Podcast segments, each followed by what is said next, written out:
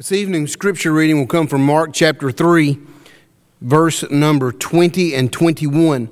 And the multitude cometh together again, so that they could not so much as eat bread. And when his friends heard of it, they went out to lay hold on him, for they said, He is beside himself. Please be seated.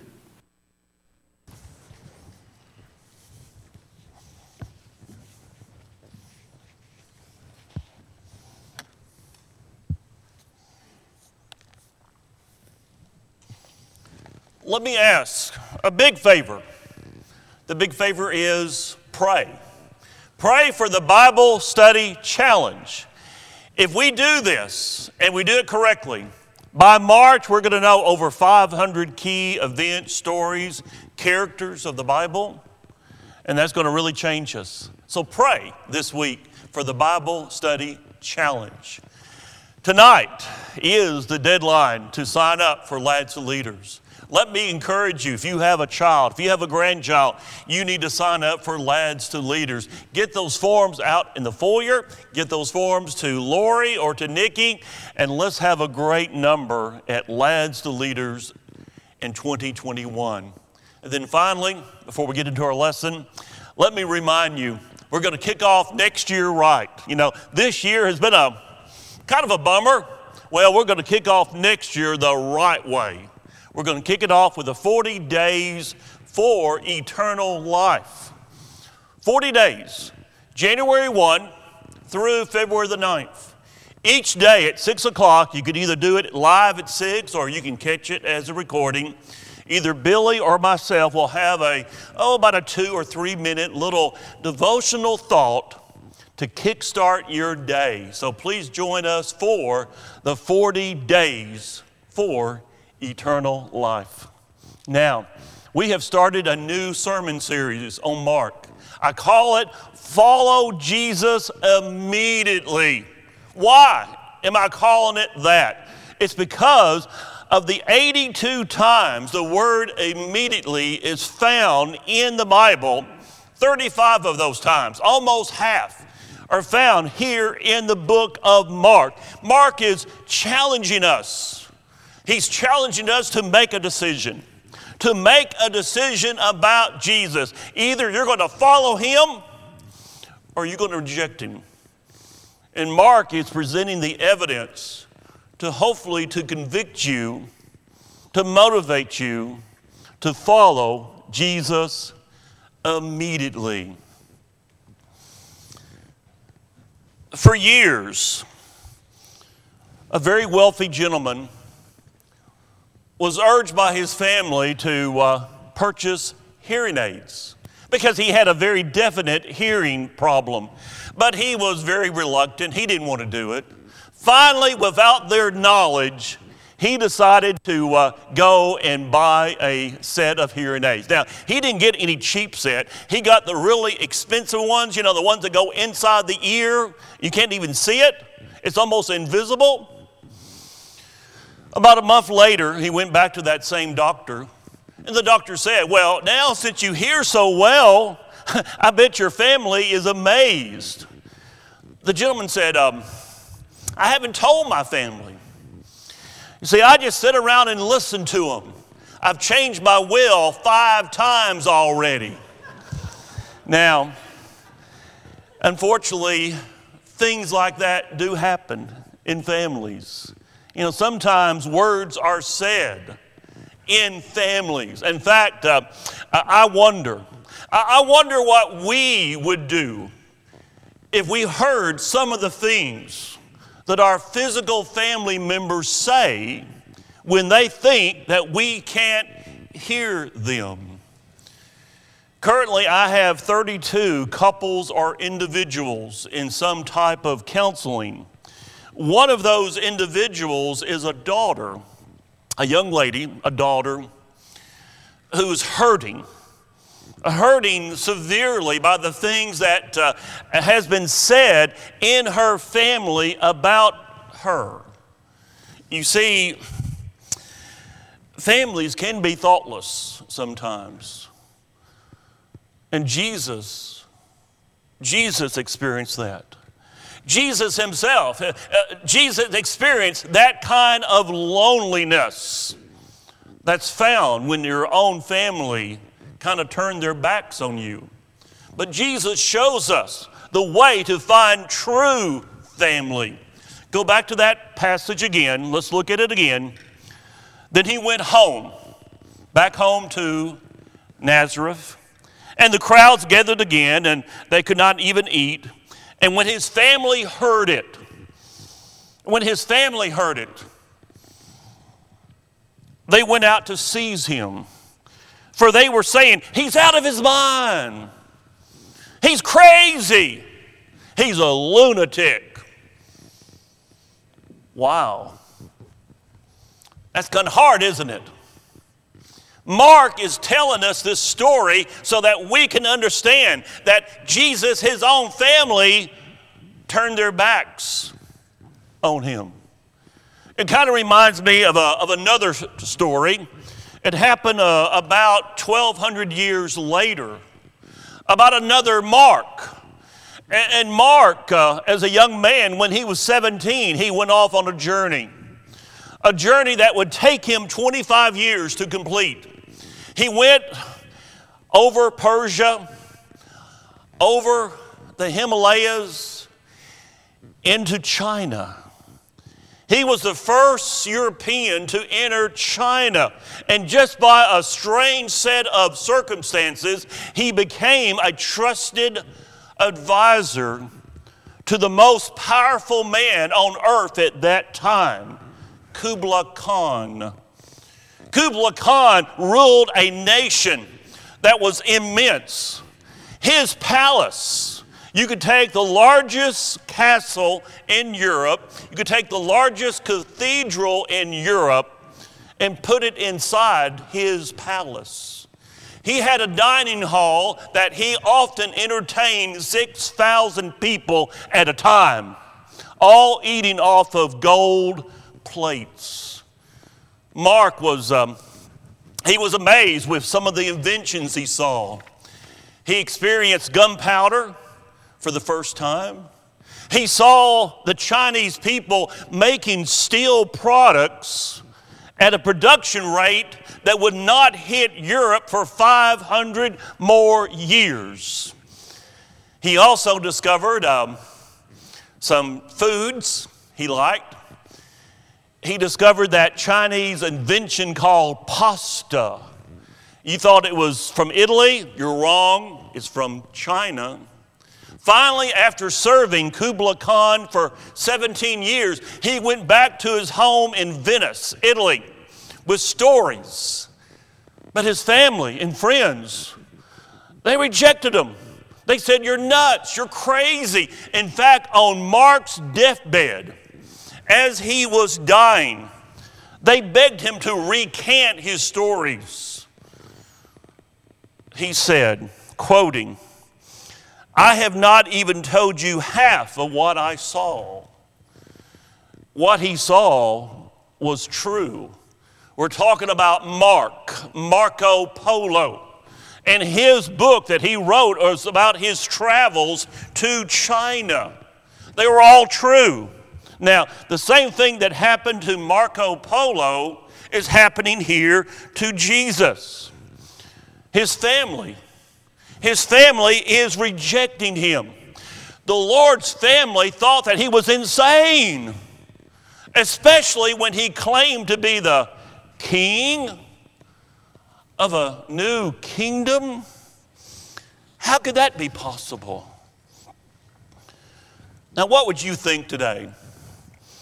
What would you think today if someone made claims like that in today's world? You would, you would probably conclude, well, he's crazy. That's what his own family said about Jesus. That's what his earthly family thought. But if you want to be part of Jesus' real family, don't do that. Don't ridicule him as a lunatic. Because Jesus wasn't. He wasn't a lunatic. Don't write him off as someone who's lost his mind and don't reject him. Don't reject him by calling him the devil because this is what the scribes said. Verse 22 And the scribes who came down from Jerusalem, what were they saying? Verse 22 Well, he's possessed. He's possessed by Beelzebub, by the prince of demons. He cast out the demons. They are saying he is doing this by the power of the devil. Don't view Jesus like that. Don't turn him away as Satan himself. Don't make that mistake. Verse 22. Verse 22. Now, verse 23. He called to him, he called them to him, and he said to them in parables. Now, Jesus here is going to use logic. Okay, you're saying that I'm doing this by Satan. You're saying that I'm the devil. Well, let's use some logic here. Let's use some logic here. How can Satan cast out Satan? That doesn't work, does it? That doesn't work. You know, if the army is going to battle itself, it's not going to win. If a kingdom is divided against itself, that kingdom cannot stand. If a house is divided against itself, that house will not be able to stand. And if Satan, if Satan has risen up against himself and is divided, he cannot stand, but is coming to an end. Jesus says, just use some good old human logic. You know I'm not the devil. Why are you saying that? Uh, furthermore, verse 20, verse 27, but no one can enter a strong man's house. The strong man here would be the devil, would be Satan. How can someone enter Satan's house and plunder his goods? Remember, what is Jesus doing here? He's been casting out demons. He's plundering the house of Satan. He's casting out the demons of Satan. So Jesus says, no one can enter a strong man's house and plunder his goods unless he first binds a strong man. Then indeed he may plunder his house. Why am I casting out demons? I'm plundering the house of the devil. I have bound Satan. He's not all powerful, he's not all strength. I am stronger. In fact, Jesus at his weakest point, which would be on the cross, bearing the weights of our sins, Jesus at his weakest point was more powerful than the devil could ever claim to be. When Jesus died on the cross, Satan, Satan bruised him as it was predicted. Genesis chapter 3, uh, verse 15. Uh, Satan would bruise what? Bruise his, him on the heel. But Jesus dealt the fatal blow to Satan's head. The devil got in one little lick, but Jesus conquered him and defeated him totally. Colossians chapter 2. He disarmed the rulers and authorities and put them to open shame by triumphing over them in Him. Hebrews chapter 2, verse 14. Since therefore the children share in flesh and blood, he himself likewise partook of the same things, that through death he might what? Destroy the one who has the power of death, that is the devil. Jesus destroyed the devil. Jesus rendered Satan powerless on the cross. But Satan doesn't want us to know that. Satan doesn't want you to know that he is powerless. Instead, the devil, what does he do? He plays head games with us, which is really all he can do. It's all fake. You know, like uh, these guys that um, do magic acts. You know, you may have seen, seen people like Penn and Teller. Oh, it's fake. It's not real. The devil can't do anything really against us. It's all fake. He's trying to fake us out. When Alexander the Great came to power, he ordered his armor builders to build armor for soldiers eight foot tall. Now, why would he do that? Well, here was the plan. If Alexander was ever in a battle where he had to retreat, and that was rare because Alexander the Great usually won the battles. But if he was ever in a battle when he had to retreat, his, his army would leave behind this oversized armor. And then when the enemy came up and they saw that oversized armor, they would turn around and go back. They would be so disillusioned about trying to fight men that would fit that armor. Well, that's what the devil does. He tries to, to, to fake us out. Uh, Satan, Satan has already been defeated, but he likes to, to make us think that he is bigger than he really is, like Alexander the Great's plan. And he tries to demoralize us with what? With fear and doubt. The next time Satan does that to you, don't be fooled. Instead, look to the cross and see Jesus at his weakest point, still more powerful than the devil could ever hope to be. Jesus is more powerful than Satan. And, and, uh, and Jesus has a warning. He has a warning for those who would refuse to recognize who he is. Look at verse 28. Truly I say to you, all sins will be forgiven the children of men, man, and whoever, whatever blasphemies, blasphemies they utter. But whoever blasphemes against the Holy Spirit, whoever blasphemes against the Holy Spirit never has forgiveness, but is guilty of a eternal sin. For why? They were saying, literally, they were repeating it, repeating it. He has a unclean spirit. The unforgivable sin. Please, please understand what Jesus is saying here. The unforgivable sin is not some slip of the tongue. As a little boy, I didn't understand this passage. And as a little boy, I was afraid, well, there's some, there's some combination of words that I might say that I can never get forgiveness of. And I don't know what that combination of words is, and, and it, it frightened me. It's not some slip of the tongue. What is it? It's a fixed attitude of mind which constantly calls the Holy Spirit a devil and refuses over a long period of time to acknowledge that Jesus is indeed the Son of God. You see, there's no plan B. If we reject the evidence of the Spirit, what's His evidence? The Bible.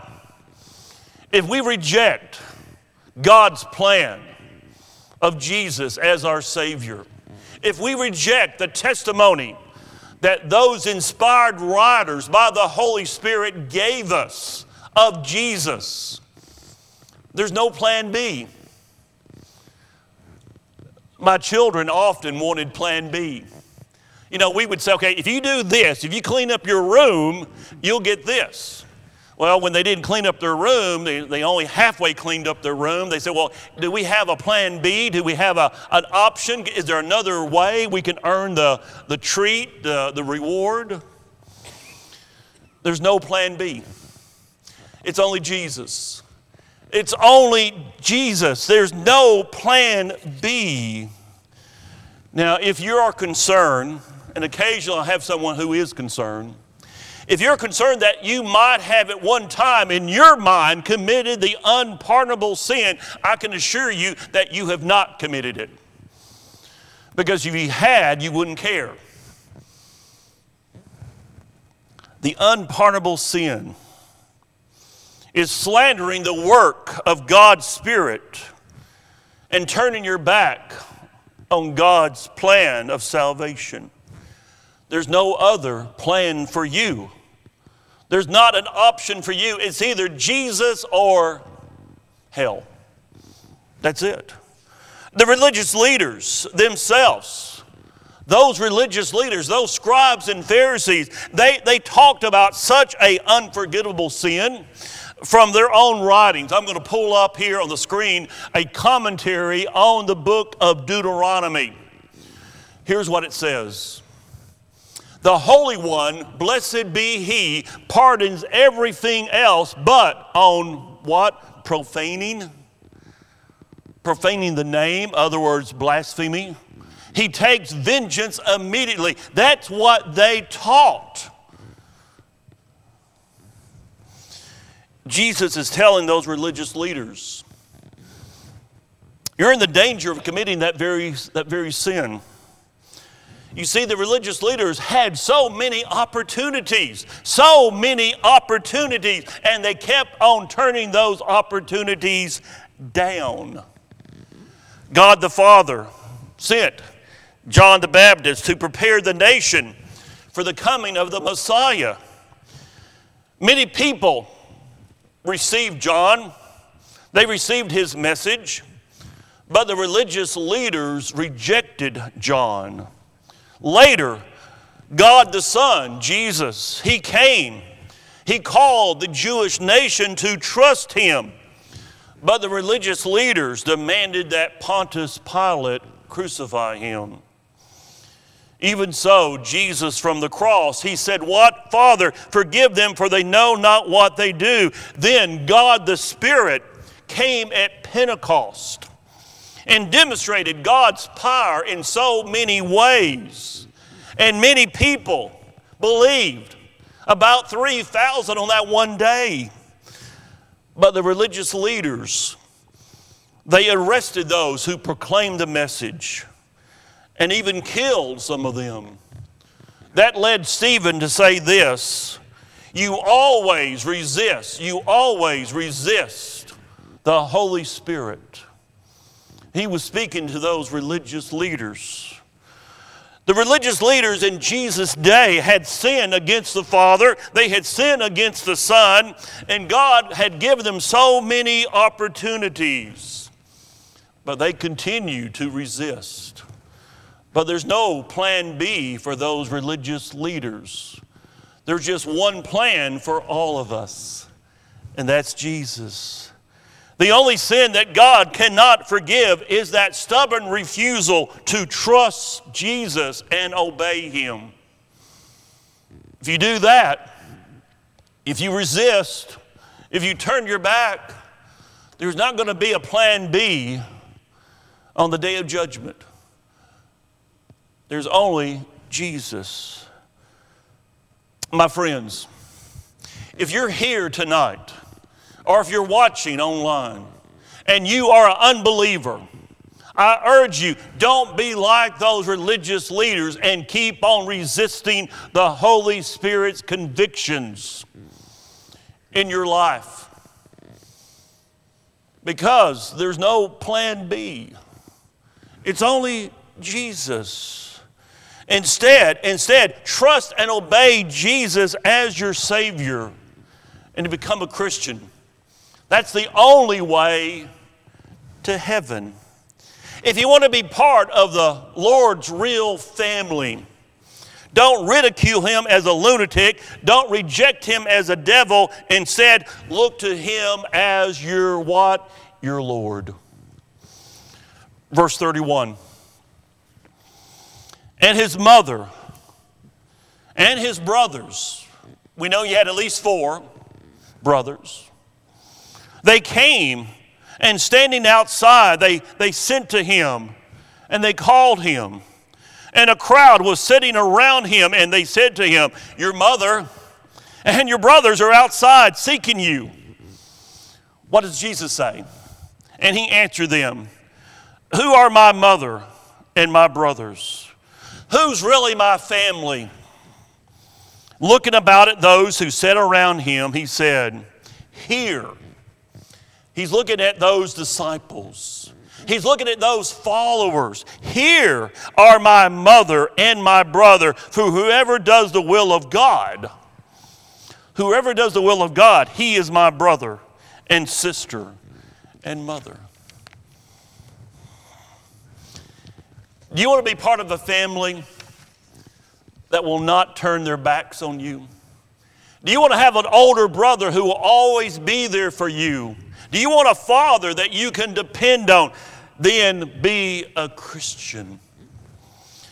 Closer to Jesus than any earthly family are those who have answered his call to be with him and to do his Father's will. I, I, I look at this story I look at this story in a, in a very dramatic sense, in a very dramatic contrast. The earthly mother and earthly half brothers of Jesus, where are they? They're standing outside.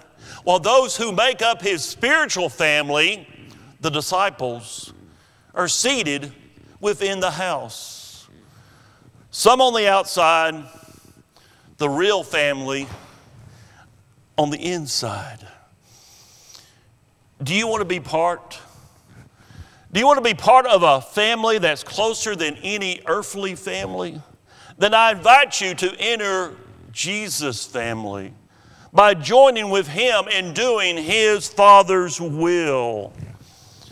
When Jesus looked around, He looked around Himself and He said, What? Here are my mother and my brothers. He was saying that about His disciples. He was saying that about those who had trusted him, who had placed their faith in him, those who were obeying him. There's a closeness there. A closeness. It's that sense, it's that sense of belonging, of family that Jesus offers to anyone who answers his call. We get a new name. We're what? Christian. Christ like we get a new legal standing in heaven. As we become joint heirs with Jesus and we get a new family, God becomes our father, Jesus as our older brother, and many other brothers and sisters in Christ. You know, that is what is so exciting to me. You know, this life can be filled with a lot of hurts. This life can be filled with a lot of pain. But you don't have to be alone. You don't have to be alone in that hurt. Comfort is yours, joy is an option. And it's all been made possible by who? Your Savior. Your Savior made it possible. He went out, he went without comfort so that you may have comfort. He postponed joy so that you might share in joy. He was willing. He willingly chose isolation so that you may never be alone in your hurts and your sorrow. That's the kind of Savior we have.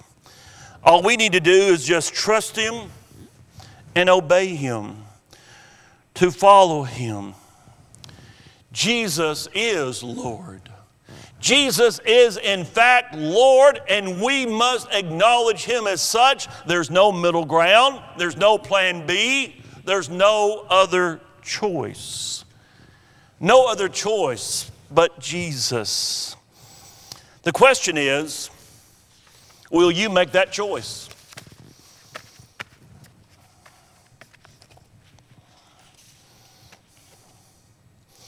One of the saddest things I've ever experience happened about 32 years ago. I had a person that, um, that I had been studying with. He had been attending. And he kept on saying to me, Michael, I'm going to do it. Just be patient, I'm going to do it. Every Sunday, I thought, well, maybe this would be the Sunday. But no such success. He wouldn't respond. He died in a car accident on a Thursday. I actually did his funeral on a Sunday afternoon. He never obeyed. He had so many opportunities. He had so many opportunities, and he kept on turning those opportunities down. And he died without the Lord. He always said, Mike, I'm going to do it. I'm going to do it, Michael. Don't worry, I'm going to do it. He never did. One of the saddest funerals I've ever preached in over 40 years of ministry.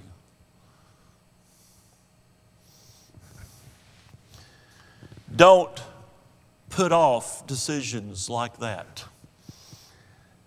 Jesus, Mark says, follow Jesus immediately.